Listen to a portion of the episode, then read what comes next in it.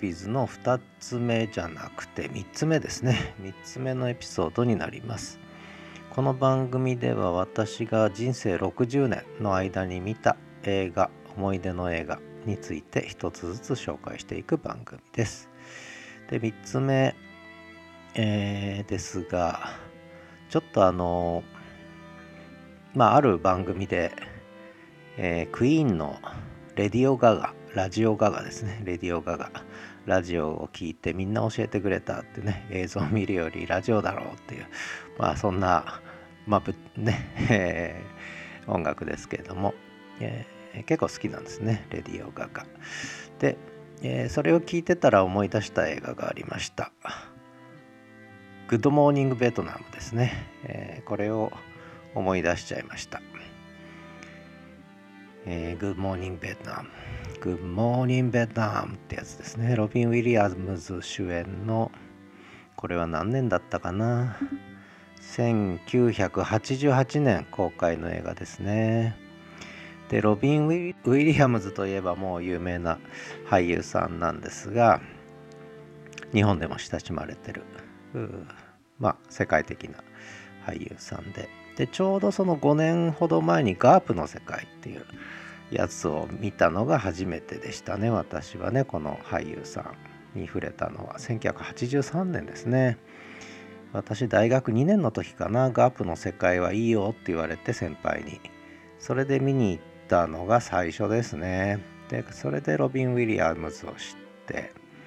で1988年もう私大学院に入った頃ですね。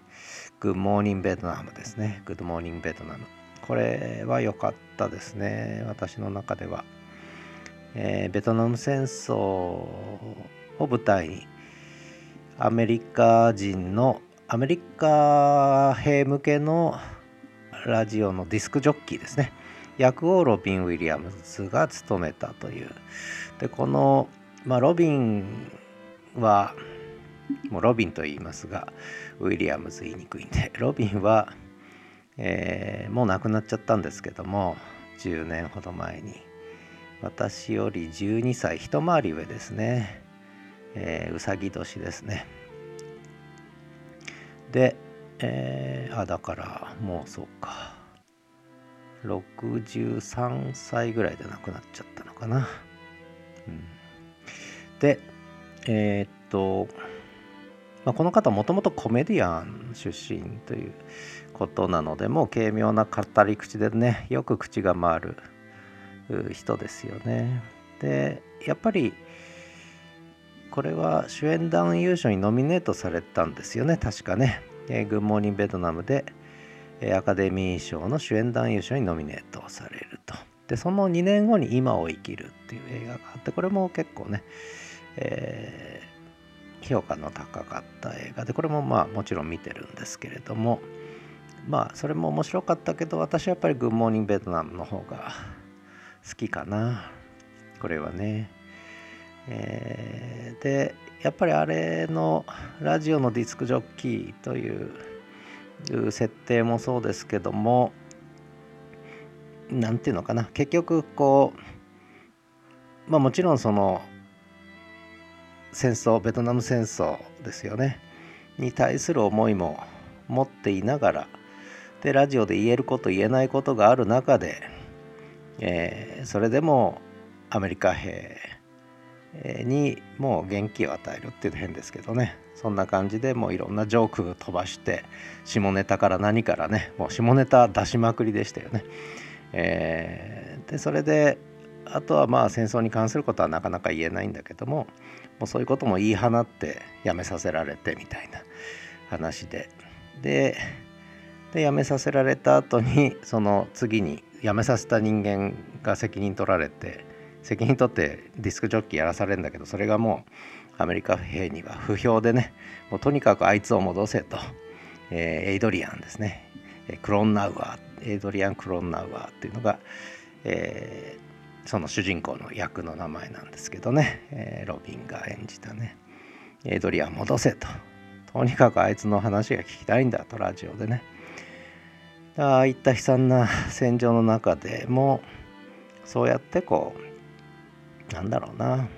まあ別に戦う勇気を与えたわけじゃないんですよね全然ね。そうじゃなくてむしろもう戦争もやめたいっていう気持ちもある中で、えー、戦わざるを得ないような、えー、人たち。で故郷にいろんな人を置いてきてしかもまあ死ぬかもしれないっていう状況の中で、えー、に置かれた人たちに向けてのこうラジオディスクジョッキージョークね、えー、もうとにかく明るく笑い飛ばして全部ジョークにしてしまうぐらいの喋り口含めてねやっぱりこれはラジオのいいところっていうかなんかそんなのを感じさせてくれた映画だったなっていうことで とにかくクイーンの「レディオ・ガガ」を聞いてたらもうこの「グッドモーニング・ベトナムが」を思い出しちゃったんですね。もう忘れてたんですけど、えー、あ1987年公開なのかな。日本での公開は88年なのかな。ちょっとこれまた調べてみますけども、まあ、これでやっぱりロビン・ウィリアムズはもう完全に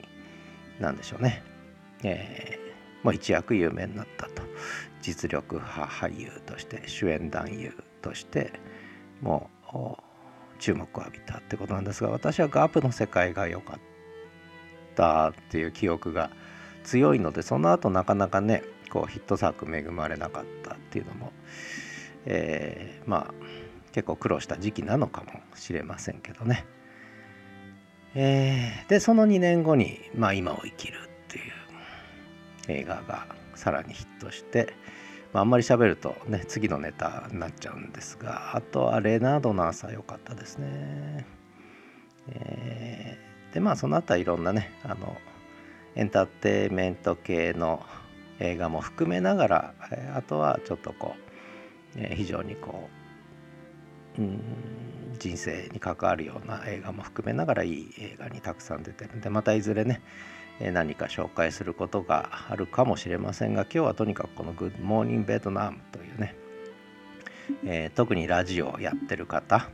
えー、ポッドキャストやってる方、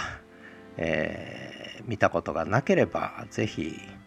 一度見られるといいんじゃないですかね。こういうこうこれはもうライブのライブのラジオですけどね。当時はオンデマンドの技術はなかったので、えー、ライブか再放送しかなかったわけですからそのライブオンエアのラジオしかもベトナム戦争という戦場の中でしかもアメリカ兵向けに放送するという時のディスクジョッキーを描いた作品というねことであの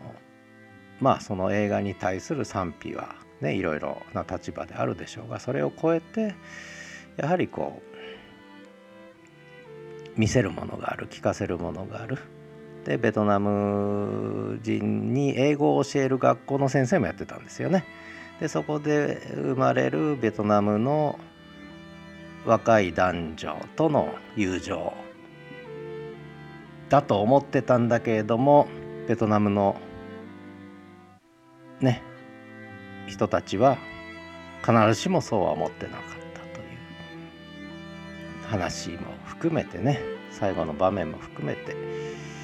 まあ見といていい映画なんじゃないかなと思うので、まあ、もし、まあ、有名な映画なんでね知ってる方も多いし見られ見たことある方も多いと思うんですが、えーまあ、ロビン・ウィリアムズが好きで、えー、ラジオが好きでポッドキャストが好きな方はね、えー、ぜひあの必見の映画じゃないですか「グッモーニング・ベナムね」Good Morning Vietnam から始まるんですね。そのラジオ DJ がね、これももう耳から離れないリフレインするフレーズですよね。まあそんなことで、えー、ロビン・ウィリアムズの、えー、Good Morning Vietnam の紹介でした。興味のある方はぜひどうぞ。ではまた。